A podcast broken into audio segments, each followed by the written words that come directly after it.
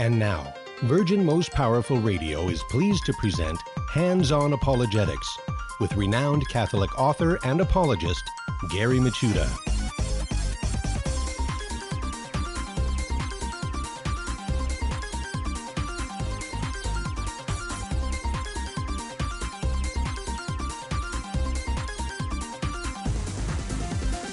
And welcome everybody to Hands On Apologetics. You have entered into Virgin Most Powerful's Apologetics Dojo, and it's great to be with you today. Rocking and rolling through the week, and uh, as we learn how to explain, defend the faith with clarity, charity, and confidence, got a great show in store for us because we're going to have the blue collar apologist himself, John Martignoni. He's going to be joining us on the other side of the break. And as you know, we've been going through his uh, remarkably successful, and I think, uh, you know, definitely a book that you need to have in your war chest that is Blue Collar Apologist. It's put out by, uh, I think it's Sophia or uh, EWTN. You can definitely get from the EWTN catalog.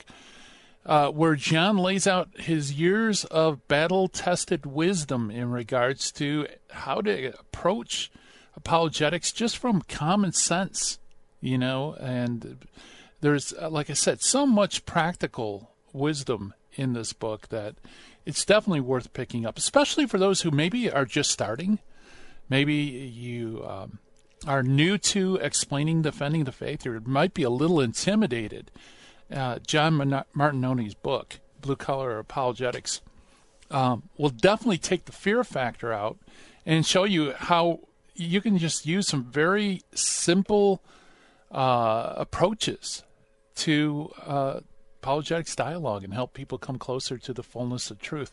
Today, uh, we're going to we've been going through the book, and today we're going to check out his section on purgatory. So we'll see how the blue collar apologist himself handles the issue of purgatory with non Catholics. So as always, you know, it's always a ton of fun having John Martignoni on the show and uh, having him in the dojo to give us uh, some lessons on apologetics. So that's coming up on the other side break. It's going to be a lot of fun. Um, on this side of the break, we're going to do what we always do. And I, I, like to think of it as fun. At least it's uh, something that is uh, will make you uh, a better thinker and learn a little bit more about the early church. And that's two very good things with our Finding the Fallacy and the Meet the Early Church Father segment. Today's Finding the Fallacy is the red herring fallacy. Red herring, a fishy, fishy uh, fallacy indeed. And it's we're also going to meet the early church father. Uh, boy, uh, this early church father, unless you're into apologetics, probably you've never heard of this early church father. It's Saint. Uh, it's not actually. He's not even a saint. It's Athenagoras of Athens. Athenagoras of Athens. So we got our docket filled. We have the uh, lights turned on in the dojo. So let's welcome all of you to the show, beginning with our live stream audience and all of you listening on radio around the country. Welcome aboard, folks. Great to have you with us.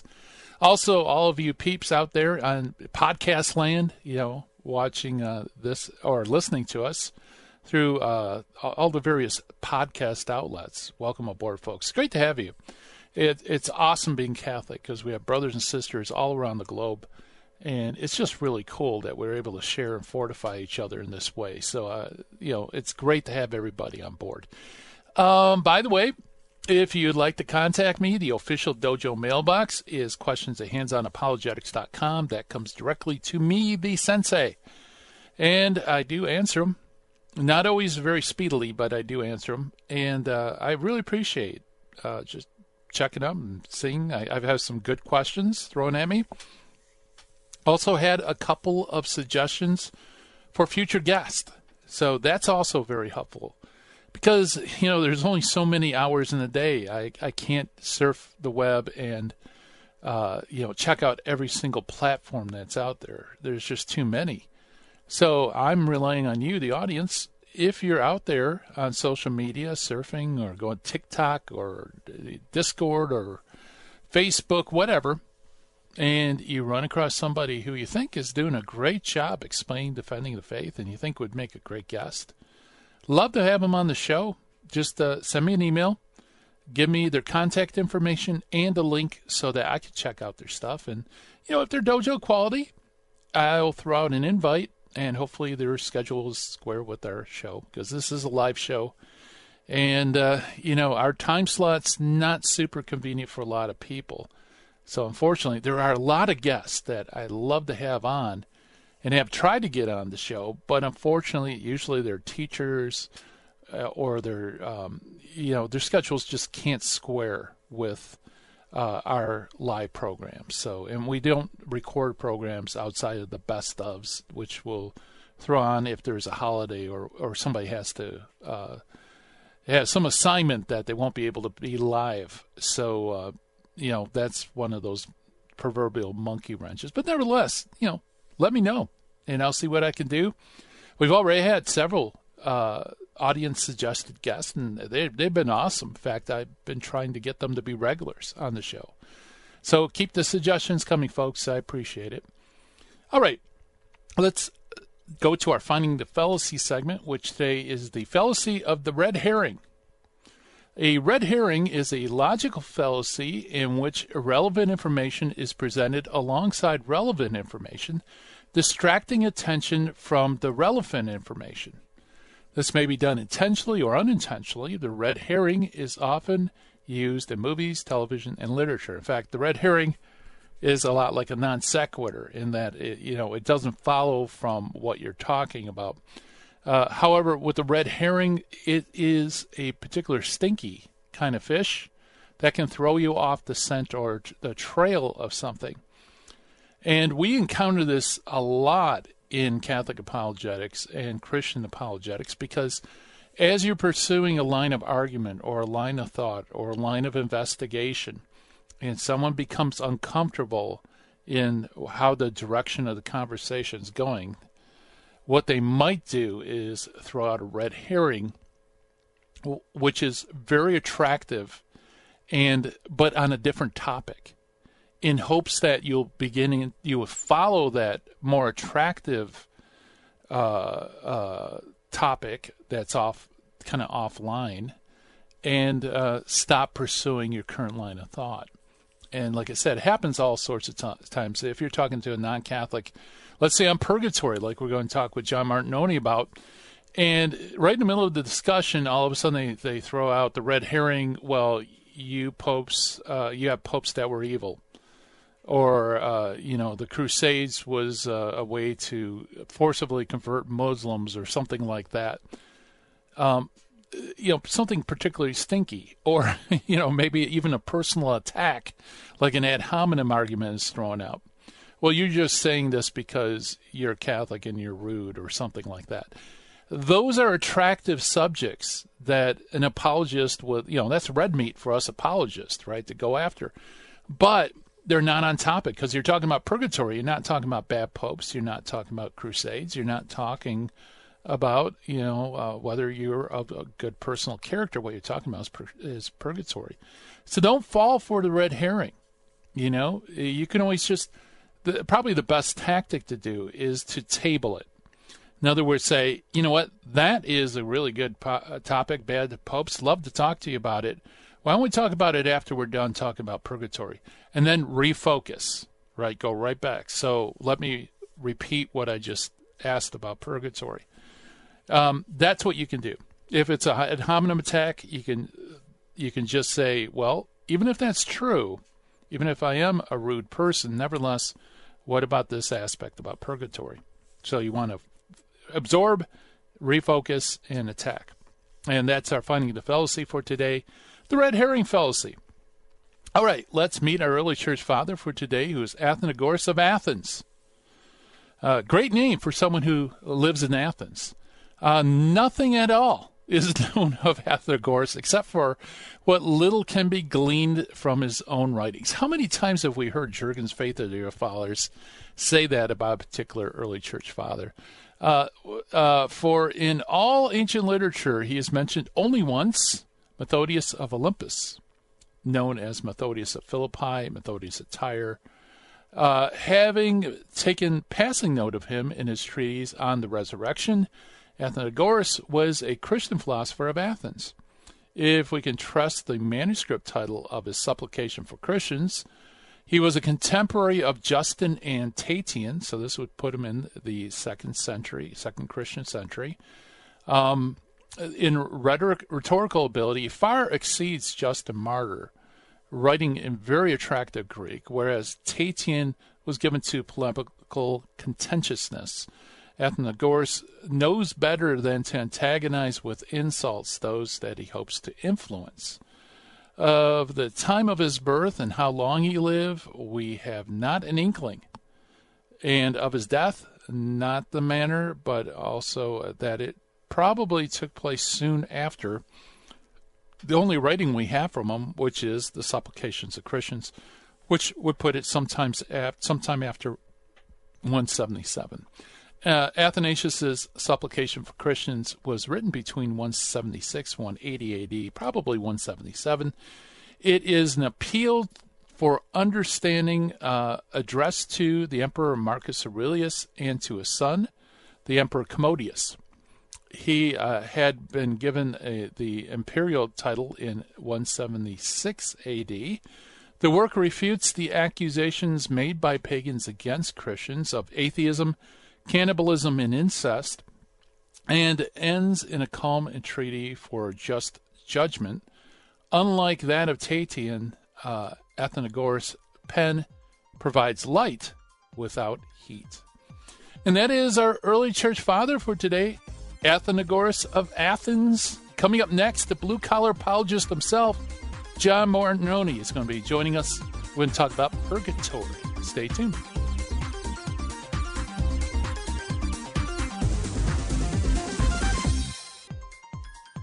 Now, back to Hands on Apologetics with Gary Michuta. If you'd like to join the conversation, call 888 526 2151.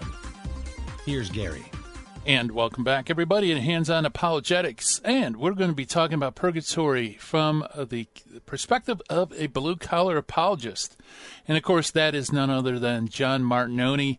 And uh, as you know, John Martignoni is born Catholic. He eventually uh, was kind of left his faith until uh, he uh, rediscovered it. He received a, a, BS in finance and an MBA from the University of Alabama. He's best known as the host of EWTN Open Line. He's also the director of the Office of New Evangelization in the Diocese of Birmingham and the president of the Bible Christian Society which, by the way, if you haven't visited the website, you definitely need to check it out. It's BibleChristianSociety.com. And today we're going to be talking about his book, Blue Collar Apologetics How to Explain and Defend Catholic Teaching Using Common Sense, Simple Logic, and the Bible. And John Martignoni, welcome back to Hands on Apologetics. Oh, I uh, let's see, Richard. I can't hear him for some reason. You hear me now? Ah, I can hear you now. Okay. How you doing, John? As I said, it's good to be with you as always. Yes, isn't that what Saint Peter said uh, when Christ appeared with Elijah and Moses on Mount of Transfiguration? Something along those lines. Yes, it's good that we are here, Lord. Yeah. Well, hey, that's why you're the president of the Bible Christian Society because you're quoting scripture without even knowing it. That's right. That's right. It, it's just second nature to me, Gary. I, I've, I've almost I've got like ninety five percent memorized. I'm working on that last five percent. And hey, if you there you go. that, then yeah. Yeah. yeah. So, uh, so how have you been? What have you been up to? Oh, just uh, you know, continue same old, same old. Uh, yeah. Uh, giving talks. I've actually been hired at a local parish to do their RCIA program for them and uh, so it, I did it last year, and they they thought I did a good enough job. They're hiring me again for this year, so nice. so that's about to start. So I'm looking forward to that, and, and you know, occasionally t- traveling, giving talks, and. uh uh, doing radio like yours and, and Johnnette Benkovic show. Well, Johnnette Benkovic Williams now, and uh, you know, just staying busy with stuff at the diocese, and you know, all good. Yeah, yeah, sounds good. You know, after COVID, uh, that really hit uh, conferences and talks for a lot of people. and especially people like you who you know uh, you're always doing talks and conferences. Is it starting to loosen up now? Are there more talks and more conferences available, or is it still uh, under average? Yes, uh, from what I can tell, yes. And I had actually kind of started winding down because, uh, yeah, I just travel is not enjoyable to me. I mean, giving the getting to the place and meeting the people and giving the talks, love that. But getting there and getting back, don't like that at all. Um, so I had kind of started winding down, and and you know it did for basically a year and a half, almost nothing. Well, pretty much nothing.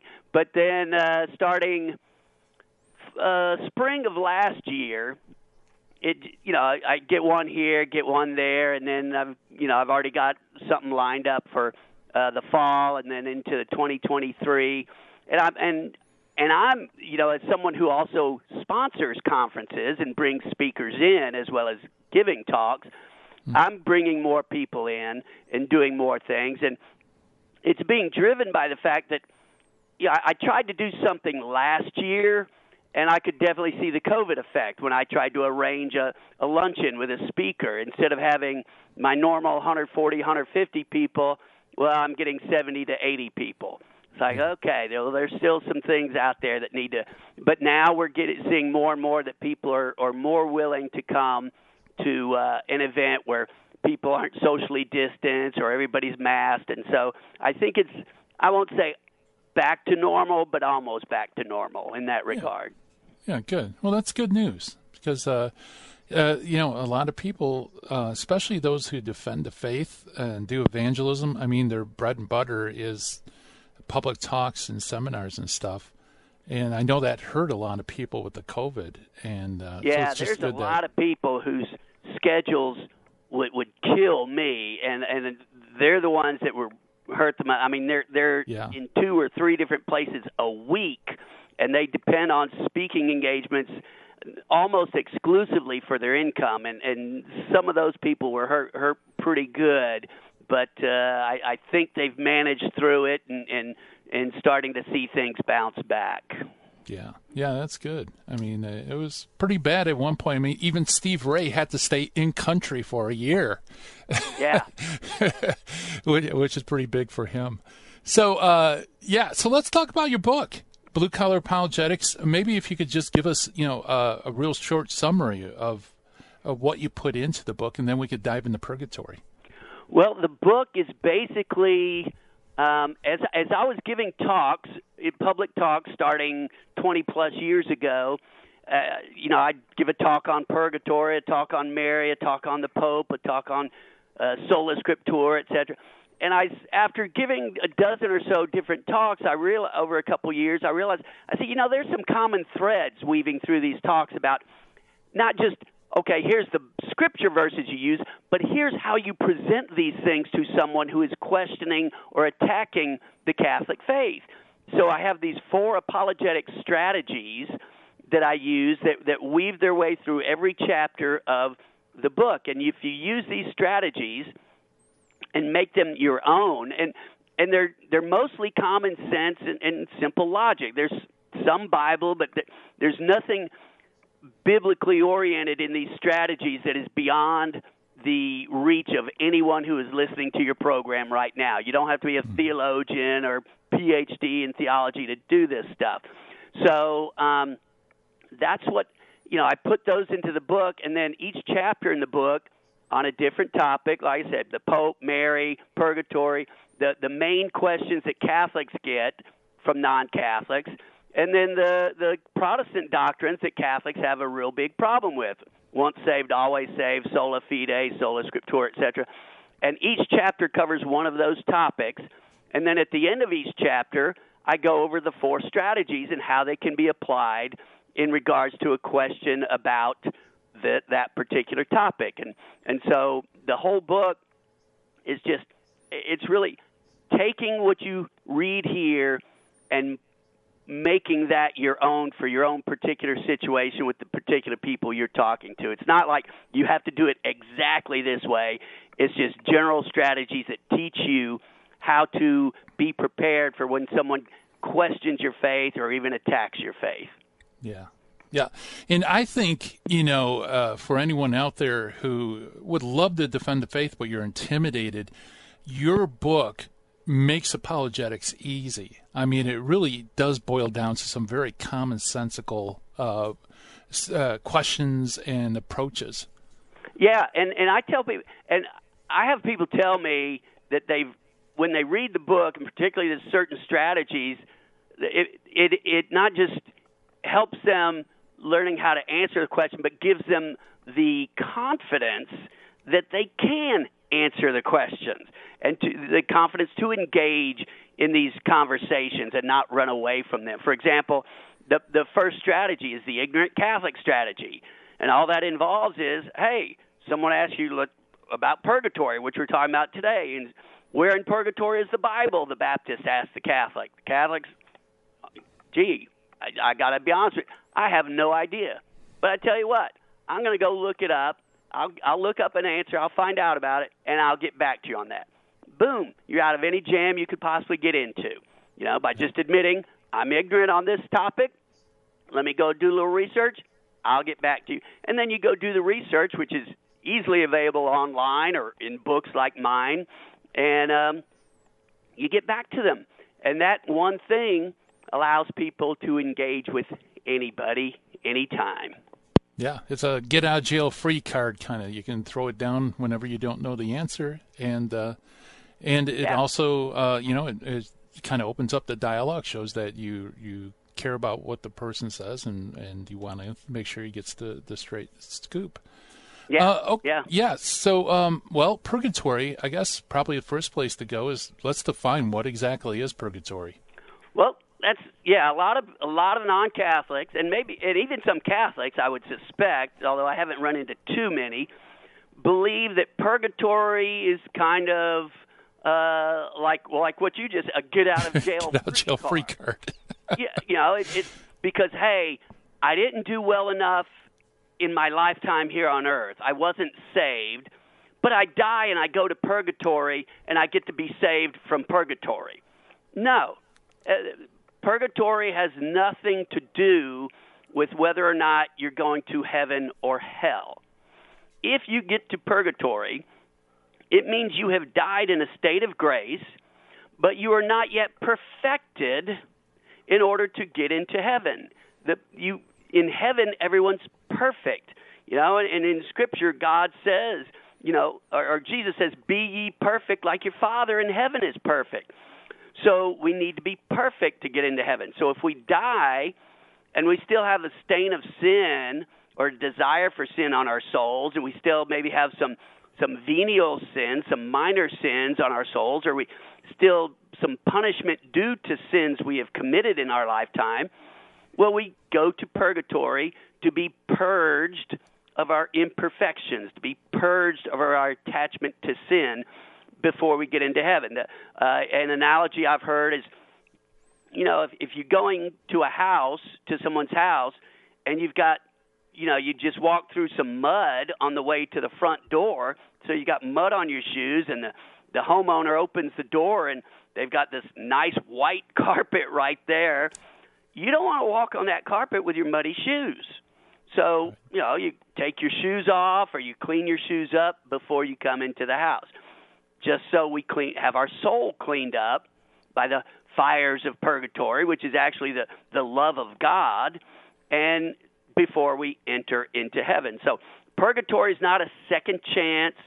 It has nothing to do with deciding whether we're going to spend eternity in heaven or hell. It's we're heading to heaven, but we need to be polished up a little bit. We need to be purged of our imperfections. Yeah, very good. So it's uh, it's not a second chance. It's only for those who are righteous. They're in a state of grace when Correct. they die, and uh, and it's it's simply the completion of the sanctification that occurs here on earth. Um, yeah, boy, uh, I don't know if you can handle this. We only have a less than a minute, but why do Protestants object to that? Because that just seems like a very sane belief. Two big objections. First is nowhere is the word purgatory in Scripture.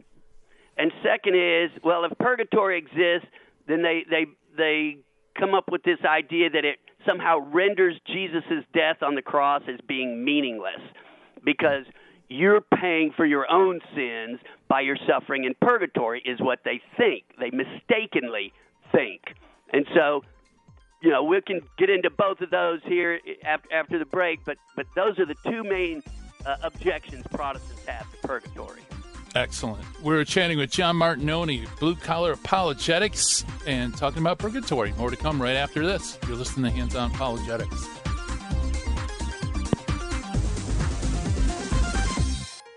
This is Jesse Romero. You're listening to Hands On Apologetics with Gary Michuta on Virgin Most Powerful Radio. And welcome back, everybody. We're chatting with the blue collar apologist himself, John Martignoni, talking about his book named The Blue Collar Apologetics. Uh, it is how to explain and defend Catholic teaching using common sense, simple logic, and the Bible, put out by EWTN. Talking about purgatory, and John, you lay down really the the two biggest examples or objections against purgatory. So why don't we address the first one? You know, sometimes Protestants will say, "Well, the word purgatory isn't even in the Bible, so your church just concocted this whole idea of purification from sins after death." Yeah, and the the response to that is yes, the word purgatory is not in the Bible. Um, but may I ask you, Mr. Baptist, evangelical, etc., can you tell me where the word Trinity is in the Bible? You know, and they won't be able to because the word Trinity does not appear in the Bible. So you, but you believe in the Trinity. Well, mm-hmm. yeah, you can you can find the the makings of it in the Bible. Oh, okay. Well, you can find the makings of purgatory in the Bible. And then you can also ask them, say, where is the uh, where where is the phrase altar call? In Scripture. It's not in there. Where is the phrase once saved, always saved? Not in there. Where is uh, the phrase Wednesday night church meeting in the Bible? Not in there. so, all these things that Protestants believe and practice are not necessarily mentioned directly in the Bible either. So, that's a, a specious argument, and it, it's one that if they try to stick to it, they're being hypocrites because, again, they believe in the Trinity. They believe in the incarnation. You know, God became man. Nowhere does the word incarnation appear. Uh, so that's how you handle that. The second one, the second objection to purgatory about, um, uh, well, before I go there, did you have any follow up on that? It's your show, after all. no, that, that's great, and and and uh, your response is perfect because it's a multitasker. Not only will it work for someone who says the word purgatory is not in the Bible, but they also say the word pope isn't in the Bible, right? And other Catholic things too. So it's always good to have, you know, uh, at least a set of things like uh, personal Lord and Savior. That's not in the Bible either. No, no, yeah. Where where is accept Jesus into your heart as your personal Lord and Savior, and you will be saved? Where's that formula in the Bible? It is not there at all. Or say a sinner's prayer. Not that that wording is not in the Bible. So mm-hmm. yeah, absolutely right. Yeah, good. So uh, so you cleared the, the the ground. So now you can say, well, that leads to the next question: is whether you can prove from the Bible uh, that purgatory exists. That's a biblical teaching. But before we do that, we should probably address the second objection. Yeah, the second objection is that, well, if purgatory exists and you go to purgatory to have your sins cleansed and your suffering is what cleanses your sins and that's what saves you, then Jesus' death on the cross is meaningless. Well, again, that's a complete misunderstanding of the doctrine of purgatory because you don't get saved in purgatory. When, before you die or at the moment of your death, your eternal destination is decided. You're either going to heaven or going to hell. If you're going to hell, there's nothing you can do about it after you die. If you're going to heaven, well, you're going to get there, but you may have to stop in purgatory to be purged of your imperfections. Uh, again, you know, it, it's uh, Jesus says in Matthew about Matthew 5:48, you must be perfect as your heavenly Father is perfect. So they need to be perfect in heaven. And I always ask people what I call my common sense teaching on purgatory. I'll ask a Protestant, I'll say, Are, are you perfect right now in every way? You, you never do anything wrong. You never say anything wrong. You never think anything wrong. You always do what's right. You always think what's right. Are you perfect right now? And they always answer no. I mean, if ever anybody ever says yes, it's like, oh, well, then I don't need to talk to you. You're perfect. But they always say, no, I'm not perfect right now. Then I say, well, when you get into heaven, will you be perfect? Oh, absolutely. 100% of the time. Yes, I will be perfect in heaven. So let's say you're imperfect now, uh, and let's say, God forbid, you should die at this very moment. You die imperfect, you enter heaven perfect, something had to happen in between to have your imperfections purged from you. So you call it whatever you want, we call it purgatory. You know, yeah. and so that's how I tell them. I said it doesn't, it does not in any way, shape, or form take away from Jesus' death on the cross. In fact, purgatory is useless without Jesus' death on the cross. No one could ever be saved without Jesus' death on the cross and his resurrection. So that's a complete that that objection is based on a complete misunderstanding of purgatory. Again, as a uh, a second chance. Well, I didn't get saved in this lifetime. Maybe I can get saved in the next. No, that's not what happens. Purgatory is not about salvation. It's about um, restoration to a full perfection in God. You know, so mm-hmm. that's how you answer that second objection. Yeah, it, that I think is a really great way to put it because if Jesus' death on the cross is insufficient, then no one would ever get to purgatory because no one would ever be saved, right? So, That's right. Yeah, yeah. So that I always, you know, with that in mind, it's hard to understand why it's such a big obstacle, though. Why uh, all the thunderbolts and yeah, you know, that, diatribes? The the ones who understand what purgatory is and they get it right, their main objection is, well, purgatory's not in the Bible. and right. like, okay, it goes back fine. and forth. Let's go back there. You know, yeah, exactly. Yeah.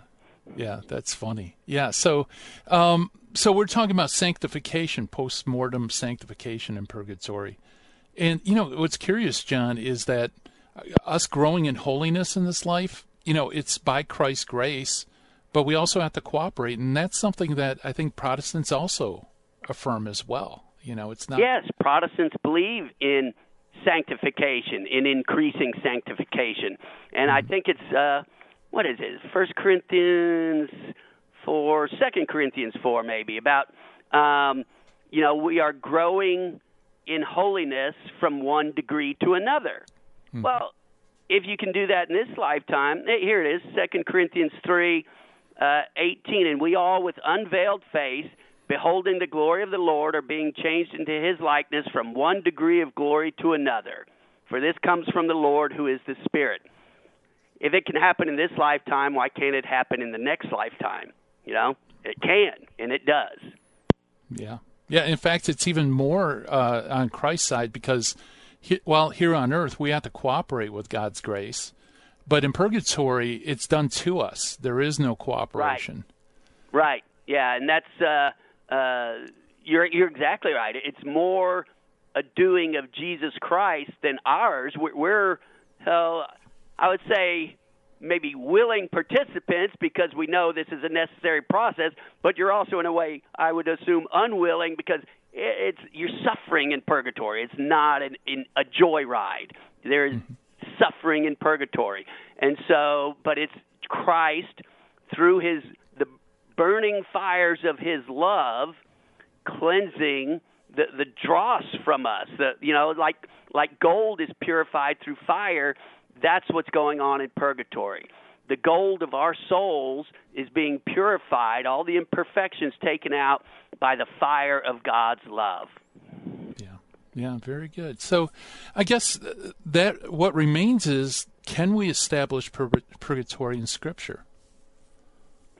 Yes, and it's actually relatively easy to do so.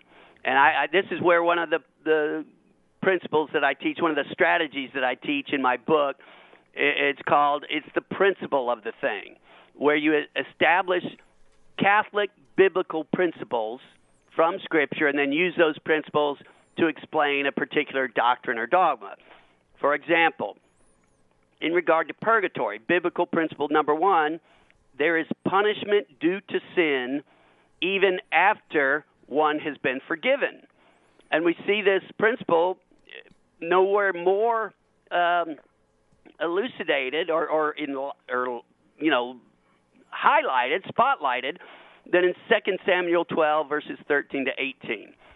The prophet Nathan comes to David, tells him a story, and David realizes that the prophet Nathan is actually talking about David and David's sins of uh, adultery with Bathsheba and then basically murder of Bathsheba's husband by allowing him telling the troops to withdraw from Bathsheba's husband in battle so the enemy can kill him very easily.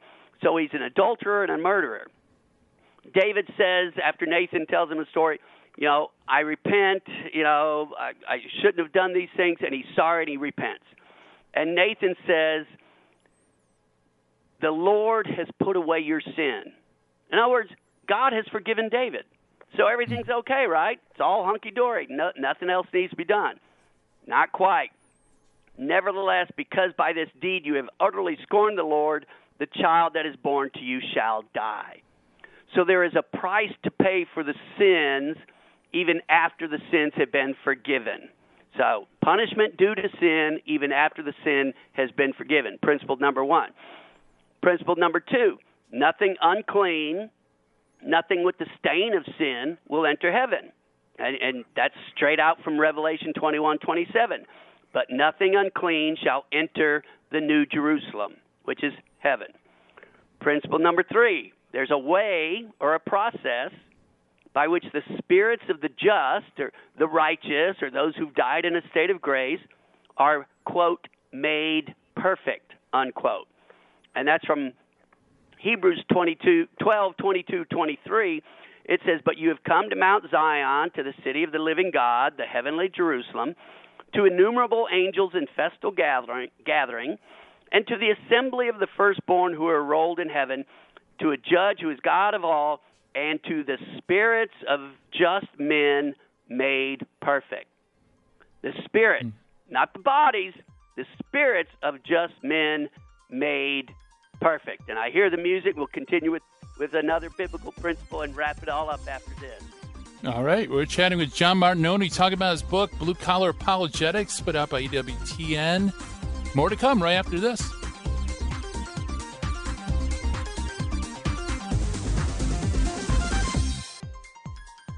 Now, back to Hands on Apologetics with Gary Michuta. If you'd like to join the conversation, call 888 526 2151. Here's Gary. And welcome back, everybody, at Hands on Apologetics. We're chatting with John Martignoni, talking about his book, Blue Collar Apologetics How to Explain and Defend Catholic Teaching Using Common Sense, Simple Logic, and the Bible, put out by EWTN and also Sophia Press. And uh, talking about purgatory. And right before the break, John, you laid down some biblical principles, such as uh, that there is uh, suffering for sin, even forgiven sin. You went to Second Samuel. Uh, that nothing unclean will enter heaven. You went to Revelation for that. And then you were talking about the, the process by which those who are just are perfected. And you went to Epistle of Hebrews for that. Yep, and uh, and I really like the one from Hebrews because it says uh, by which the spirits of the just are made perfect. It's talking about the spirits being made perfect. So there must be a process by which the spirits are made perfect. So that's mm. the third biblical principle, Catholic biblical principle in regard to purgatory. The fourth one that I throw out there is there is a place in the next life other than heaven or hell. And this is where most Protestants, again, since they don't believe in purgatory, say, no, no, no, no, no. But I take into 1 Corinthians chapter 3, verses 13 to 15, which says, quote, each man's work will become manifest for the day, which is basically the day of your death, the day of your your your individual judgment, will disclose it because it will be revealed with fire, and the fire will test what sort of work each one has done. If the work which any man has built on the foundation, Jesus Christ, survives, he will receive a reward. If any man's work is burned up, he will suffer loss, though he himself will be saved, but only as through fire. End quote. So I asked the Baptist, the, the evangelical, I said, okay, where is it that after you die, your works are tested, and if your works are so so, you could suffer loss as through fire, yet still be saved? Is it heaven? And they, well, no, it can't be heaven because you don't suffer loss in heaven. You know, it, it doesn't happen. You're there. You see the face of God. There is no suffering in heaven. Is it hell? Well, you suffer loss as through fire in hell, but you don't get out of hell. So you don't get saved, so it can't be hell. So there must be this other place other than heaven or hell where you can go after you die, after you die and have your works tested as through fire and possibly suffer loss as through fire. So you put all those biblical Catholic biblical principles together, there's punishment due to sin even after one's been forgiven. Nothing with the stain of sin will enter heaven. There's a way or a process by which the spirits of the just are made perfect, and there is a place in the next life other than heaven or hell by which you can be have your works tested as through fire, eh, yet still be saved. You put it all together, and I tell I tell them I say, look, you call that whatever you want. We Catholics call that purgatory, and yeah. there's not.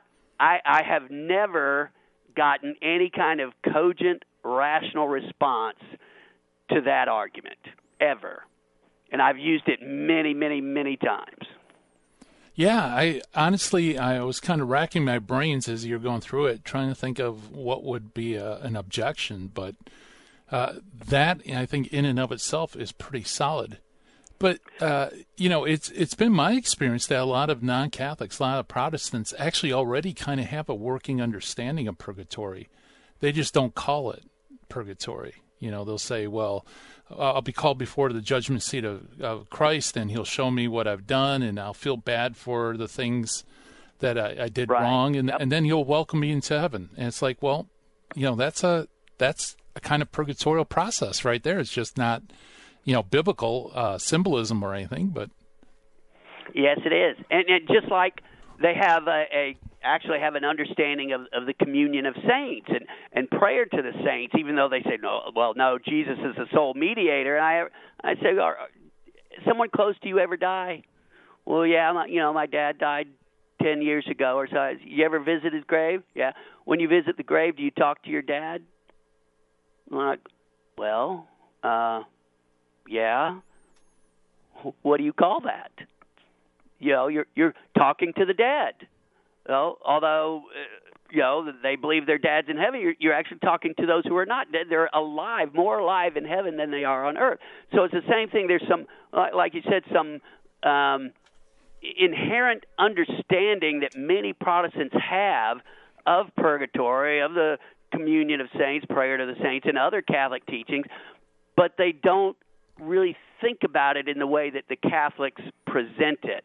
And so their initial reaction is negative, but if you can explain it to them and put it in language that connects with them, then and, and connect it to scripture, then then you can plant a, a lot of seeds. And I, every now and then you have somebody go, "Oh, okay, well that makes sense. I better understand that now." You know, I mean, mm-hmm. it's not going to happen often immediately, but you just want to plant the seeds. And and by using these principles, you can do that every time. Yeah. Yeah, very good. You know, one proof text that you didn't use is Second Maccabees twelve forty six. It's a holy and wholesome thought to pray for the dead that they may be loosed from their sins. How come you did? How come you omitted that? Well, I might use that every now and then, but only in very rare circumstances because the book of Maccabees, neither of the books of Maccabees, is in the Protestant Bible. And I always tell people, I said, look, I will play on your playing field. Mm-hmm. So if I'm talking to Protestants, I use their Bible, the 66 book Bible. I don't use the seven books of the Old Testament that Catholics have that Protestants don't have. If I'm talking to uh, non Christians, I don't use the Bible at all. You know, if I'm talking to, again, talking to Protestants, I don't use the catechism. Uh, I don't use uh, papal encyclicals because their playing field is their 66 book Bible. With non Catholics, uh, I mean, with non Christians, the Bible is not part of their playing field. Hmm. So usually you're, you're you're limited to common sense, simple logic, or with atheists using science, and science is on the side of the Christians. You know, a lot of people think, oh, the atheists have science. It's, that's on theirs. No, no, not at all. In fact, atheists have more faith than most Christians do because they believe in things that there's absolutely no evidence for. You know, no one's ever hmm. seen, no one's ever demonstrated in an experiment that non-life comes from life, or that life comes from non-life. Nobody's ever seen that. No experiment has ever produced it. Yet they believe it. So they have mm-hmm. more faith than, than most Christians because Christians at least have some evidence of the things they believe in. So, yeah, that's true. Yeah, so we can win uh, away games as well as home games. Yes, we can all the time. and it just just keep your your wits about you. Remember these these biblical principles. Remember the strategies uh, that I have in there, and I also have things called rules of engagement in my book where you know prayer is the most important thing and and you don't have to know everything right now and don't get angry and all these things so you you you make these these rules of engagement and these strategies in this book your own and you are going to have a whole lot of fun evangelizing people absolutely. Yeah, and it's a fun read too. So I highly recommend uh, Blue Collar Apologetics. Uh, we, we, have a couple minutes left. Let me throw one last objection at you, and then we'll talk a little bit about Bible Christian Society. Um, people will say, "Well, you Catholics pray for the dead in purgatory, and that's necromancy. You know, you're trying to contact the dead, uh, which is condemned in Scripture." Well, I would ask them. I said, "Well, did Jesus engage in necromancy at the Transfiguration? You know, who's he talking to? Moses and Elijah. Uh, so, no, we have an example from our Lord Himself that you can talk to the quote unquote dead. Why? Because as He tells them, says elsewhere in the Gospel, He says, they are not dead, they are living. They are in heaven. They are more alive in heaven than they are on earth. Necromancy, you're you're you know you're talking to the dead using the power of Satan in essence. It, it's something that's condemned, and and you're trying to gain favor for yourself, some advantage in this lifetime because of what the dead you think the dead could do for you, and so it, it's completely different talking to those who are members of the body of Christ in heaven versus those who are in the afterlife but they are not members of the body of Christ so they are they are not part of those who are living the fullness of life in heaven with Christ. Yeah. Yeah, very good. All right, yeah, I want to talk a little bit about uh, Bible Christian Society and your newsletter too. Tell us a little bit about it. Well, I've got a newsletter. It's apologetics for the masses. I tell people, I said we've got some, I think, 420 some issues over the last 15 years or so. I average about one every two or three weeks, and uh, it comes straight to your inbox. All you have to do is go to BibleChristianSociety.com uh, to the newsletter page and put in your email address. I'm not going to send you fundraising emails all the time. Twice a year, I send out a fundraising email saying, hey, if you can spare 10 cents a day, I'd appreciate it. If not, I appreciate that too. So, but in those newsletters, I answer people's questions about the faith. I have dialogues with Baptist ministers, evangelical ministers, Protestant apologists, nation, nationally known Protestant apologists, and I give their arguments and I give my arguments, and then I give the strategy behind my arguments. Why did I say this? Why did I ask him this question and so forth and so on. And so I've got something like uh, I think I'm up to around 53,000 subscribers now from all 50 states and about 80 countries that I know of. So wow. it's gone way beyond anything I ever imagined. But uh, if you get in there, and, and all the past issues are, are there on the website, so you can you know, use the search engine, pick out a topic like Sola Scriptura, and go and read the the newsletters on Sola Scriptura or on the Pope. Uh, you know, there's one where it's a debate on the was was Peter the first Pope, and so forth and so on. So uh, I get you know generally get good comments about it, so people are enjoying it. They keep signing up. So as long as they do that, I'll keep I'll keep putting them out there. Yeah, that's awesome.